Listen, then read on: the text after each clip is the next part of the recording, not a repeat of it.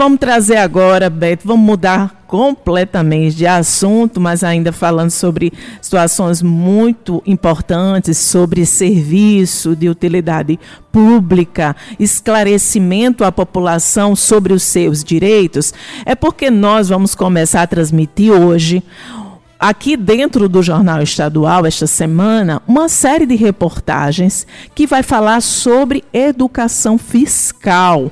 É, é o, tem, essa série de reportagens tem um tema: educação fiscal como exercer a cidadania, abordando aí, gente, a importância da participação ativa da população na administração financeira do Estado. Pois é, gente, existe também cidadania fiscal. Então, no episódio de hoje, nós vamos conferir de forma bem didática os principais conceitos desse tema, né, para que você, enquanto ouvinte, possa aí é, não estar tá tão distante desse assunto, pelo contrário, isso faz parte do nosso cotidiano, faz parte do nosso dia a dia. A produção é de Andresa Rodrigues, os trabalhos técnicos são de Luiz Monteiro, a reportagem é de Evelyn Lima e a gente vai ouvir agora.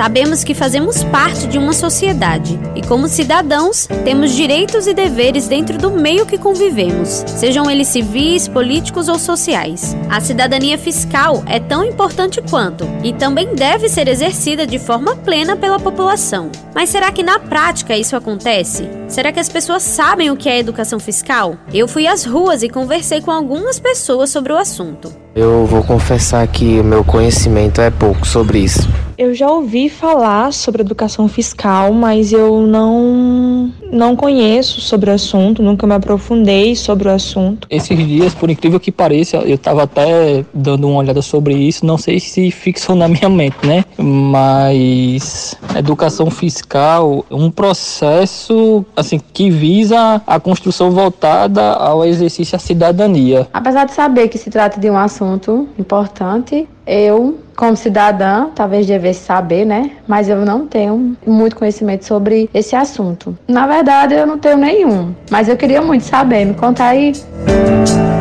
Como observamos, as pessoas não têm conhecimento sobre o que é de fato educação fiscal. Consequentemente, não exercem a cidadania fiscal ao saber a origem e a aplicação dos recursos públicos. E se assim como eles, você também não sabe, a série de reportagem Educação Fiscal: Como exercer a cidadania vai destacar a importância de compreender o tema, sensibilizando a sociedade de um assunto que parece difícil e distante, mas que está presente no nosso dia a dia. Educação fiscal. Como exercer a cidadania? É bem importante entender os conceitos fiscais e saber quais impostos e tributos são arrecadados e como eles podem ser convertidos em benefícios à sociedade, como pontuou a coordenadora do Programa de Educação Fiscal do Estado da Paraíba, da Escola de Administração Tributária, Ciliana Dantas. A sociedade em geral, ela precisa ter conhecimento de onde vem a origem do recurso para que ela possa cobrar a aplicação do recurso, o retorno à sociedade. Para ela cobrar o retorno à sociedade, ela precisa saber o que é um imposto, de onde vem, para onde vai. Ela precisa adquirir conhecimento para que depois ela possa fiscalizar onde esses recursos estão sendo aplicados. É por isso que a educação fiscal é importante, porque ela gera conhecimento ao cidadão para que ele possa adquiri-lo e aplicar no seu dia a dia. Para ficar por dentro do assunto, aqui na Paraíba, a Secretaria da Fazenda desenvolve trabalhos educativos sobre educação fiscal em parceria com outros órgãos. O secretário da Cefaz, Marialvo Laureano, destaca um programa que oferece cursos gratuitos à população. Nós desenvolvemos um programa que chama Semeando Sementes da Cidadania e nós oferecemos cursos gratuitos que podem ser apresentados em escolas. Então, nesse programa feito pela Secretaria da Fazenda, pela ESAT, quer mostrar a importância dos tributos, para que, que servem os tributos, mostrar o que é um orçamento público, mostrar a questão do controle social, dar conhecimento, dar formação ao cidadão para exercer a sua cidadania. A Escola de Administração Tributária é um órgão que trabalha com a capacitação continuada do auditor fiscal. No entanto, como foi citado por Maria Alvo, a escola também é aberta à população, disseminando a educação fiscal nos 10 cursos ofertados. Ciliana deu mais detalhes. São cursos didáticos totalmente à distância, gratuitos, que falam sobre tributos, fala sobre orçamentos, fala sobre agenda pública de governo. Eles são 10 cursos voltados para a temática de educação fiscal, com a carga horária mais ou menos de 160 horas. Se você se interessou, as inscrições para os cursos ficam no portal da Exat.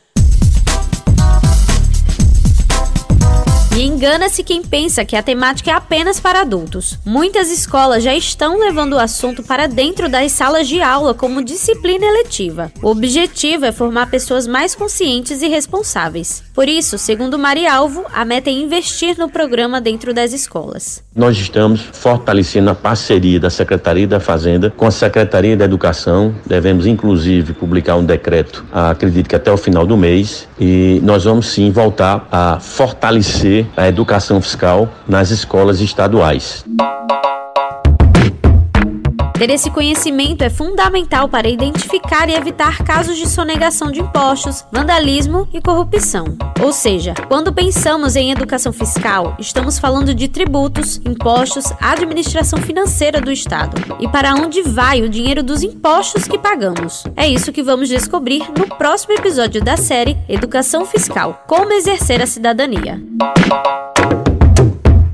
Com os trabalhos técnicos de Luiz Monteiro, produção de Andresa Rodrigues, gerente de jornalismo Marcos Tomás, Evelyn Lima para a Rádio Tabajara, uma emissora da EPC, Empresa Paraibana de Comunicação.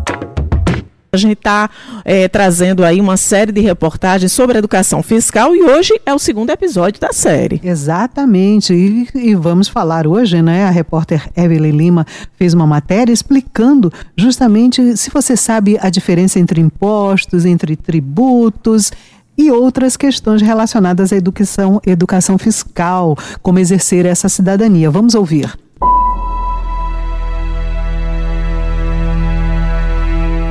Dizem que o Brasil é o país que mais paga impostos no mundo. Para nossa surpresa, isso não é verdade. Inclusive, nosso país nem está no top 10. Educação fiscal. Como exercer a cidadania?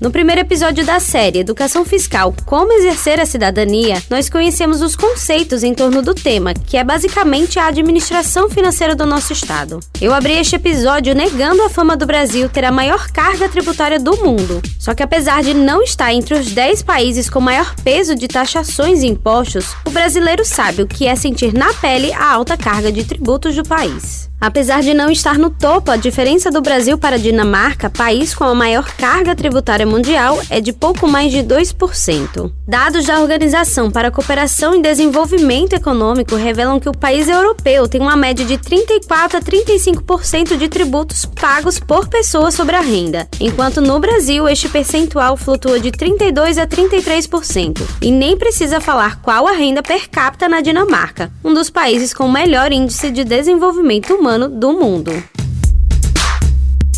Desta forma, antes de entender como é investido o dinheiro recolhido, é necessário que você saiba quais são os impostos pagos pela sociedade brasileira. E eu vou logo te avisando que eles são os mais diversos. Por isso, o advogado especialista em direito tributário Lucas Sampaio pontuou os principais deles. No município, nós temos o IPTU, o ISS e o ITBI. Nos estados, nós temos o IPVA, nós temos o ICMS e nós temos o ITCMD. E no âmbito da União, nós temos diversos impostos, como imposto de renda, o ITR, né, que é o Imposto Territorial Rural. Temos também o IOF, né, Imposto sobre Operações Financeiras são diversos impostos na gama federal. O que é importante ressaltar é que imposto é uma espécie de tributo. Então, esses impostos que eu citei, eles são apenas uma das espécies dos tributos. Existem diversos outros tributos também nos outros entes federados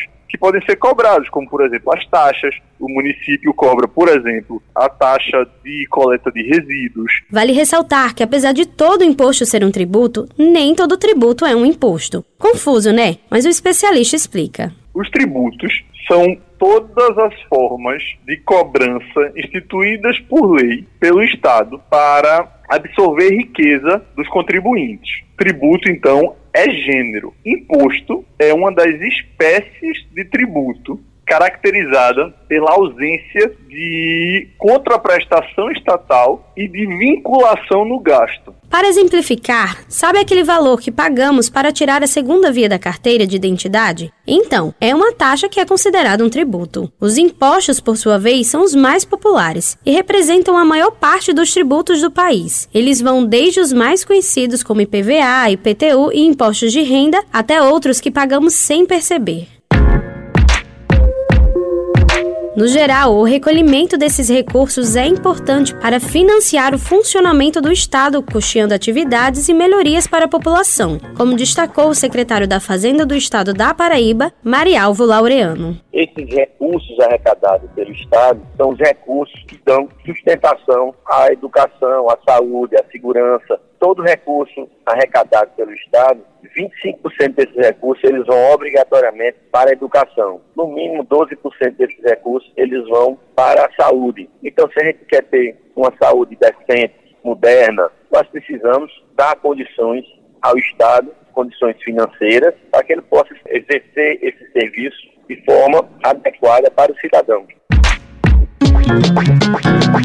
Em tudo que compramos e pagamos são recolhidos os impostos e tributos, como é o caso do Imposto sobre Circulação de Mercadorias e Serviços, o ICMS. Para você entender melhor, vamos pegar o botijão de gás, um produto que todo mundo consome. Desde o dia 1 de maio que o valor do imposto cobrado passou a ser único, ou seja, o mesmo valor para todo o país. Nesse caso, o ICMS, um tributo estadual que incide sobre o produto, fica em torno de 16 reais.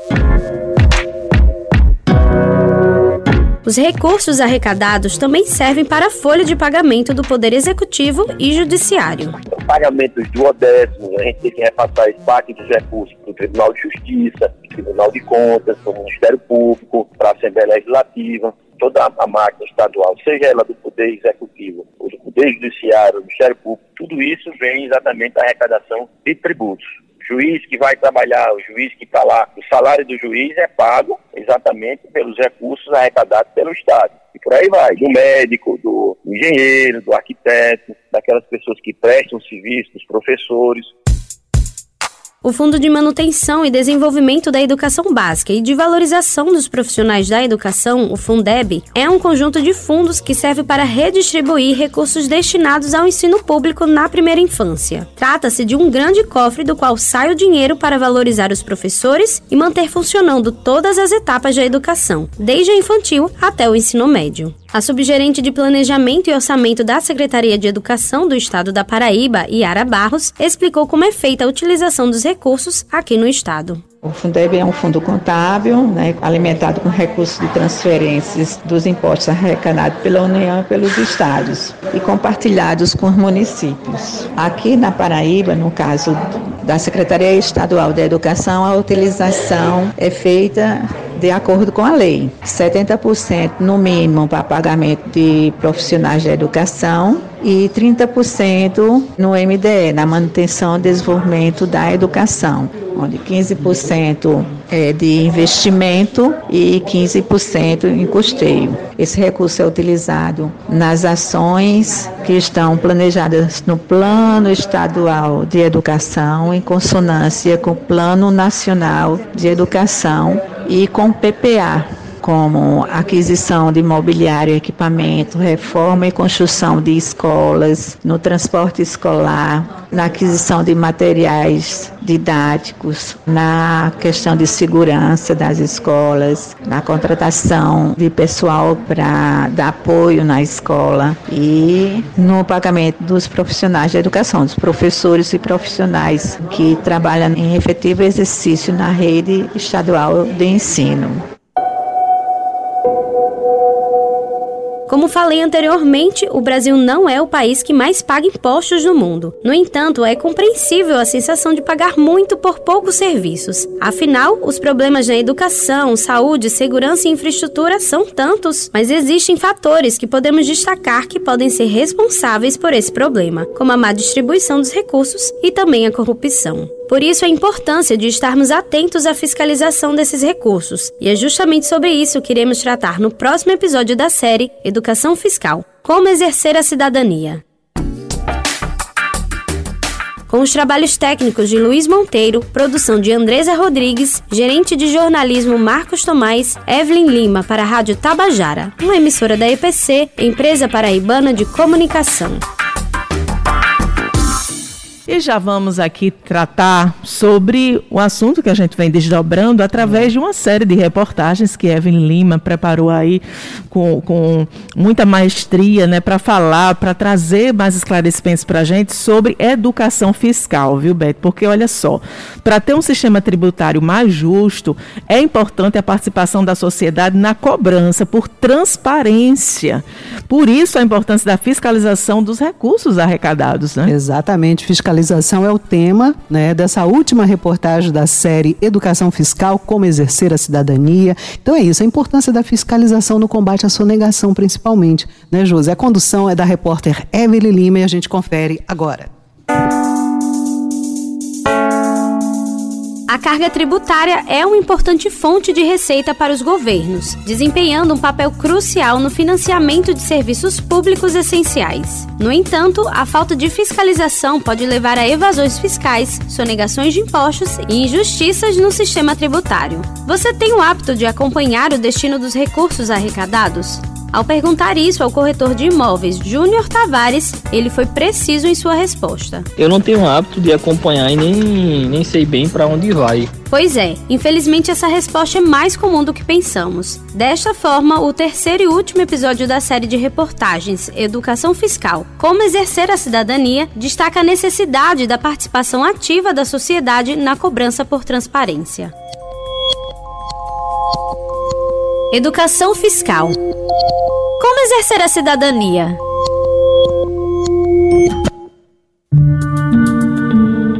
Se você ouviu os episódios anteriores, sabe que o orçamento público é a parcela dos impostos arrecadados somado aos recursos transferidos pelo governo federal, que com a devida aprovação será destinado a determinadas áreas da assistência básica. Quando se trata de fiscalização, o Tribunal de Contas do Estado é quem faz esse serviço. Cada estado brasileiro possui o seu próprio TCE, que trabalha de forma descentralizada através de inspetorias regionais, exercendo o trabalho de fiscalização em menor escala. O presidente do TCE Paraíba, nominando Diniz, deu detalhes de como funciona esse processo. Todos os gestores, quer sejam do estado da Paraíba ou dos municípios do estado da Paraíba, eles todos os meses encaminham para o Tribunal de Contas toda movimentação do orçamento e financeira para que o tribunal analise. E ao final do exercício, que é ao final do ano, se consolida todas essas informações e o tribunal emite um relatório que segue toda uma tramitação normal. Ou seja, é de competência do órgão examinar a legalidade e legitimidade de qualquer ato administrativo que resulte em receita ou despesa. Além de também verificar os atos que provoquem a renúncia dessas receitas, que é quando deixam de arrecadar.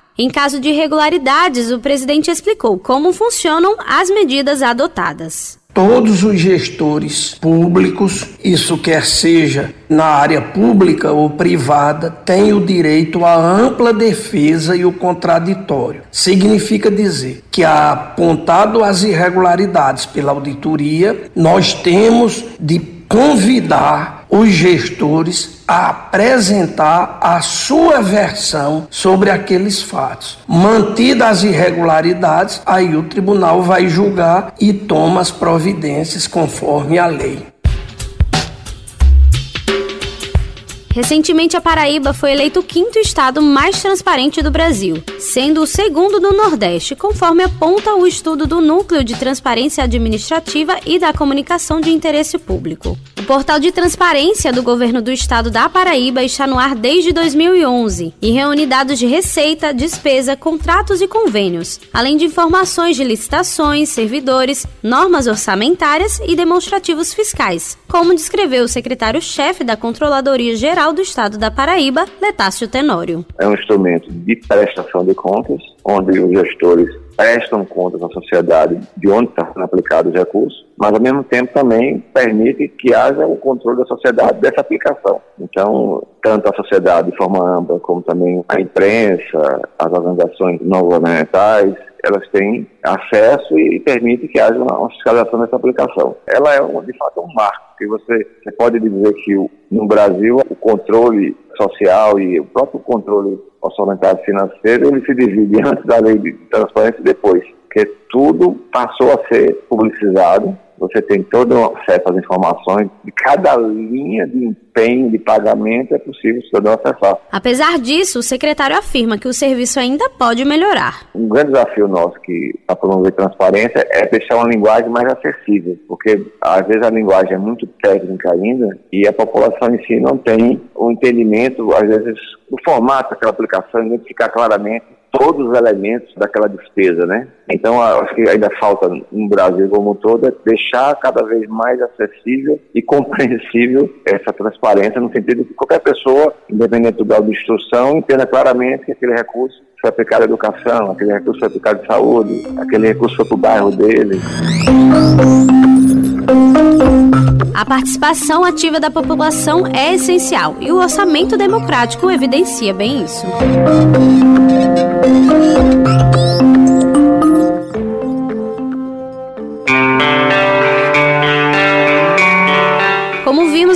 da série, existem várias maneiras bem eficientes para estarmos por dentro da administração dos recursos públicos. Lembre-se, não adianta apenas escolhermos nossos representantes a cada quatro anos, achando que eles vão cumprir tudo aquilo que dizem, se nós não estivermos devidamente equipados para cobrá-los durante seu mandato. Ou apenas reclamarmos que os serviços públicos oferecidos não atendem à demanda, se nós, como cidadãos, não exercemos de fato esse dever. Para isso, é preciso entender que a população tem papel fundamental na gestão pública e é importante que todo cidadão assuma a tarefa de participar da administração desses recursos, exercendo o controle social de acompanhar e fiscalizar como o dinheiro público tem sido gasto. Com os trabalhos técnicos de Luiz Monteiro, produção de Andresa Rodrigues, gerente de jornalismo Marcos Tomás, Evelyn Lima para a Rádio Tabajara, uma emissora da EPC, Empresa Paraibana de Comunicação.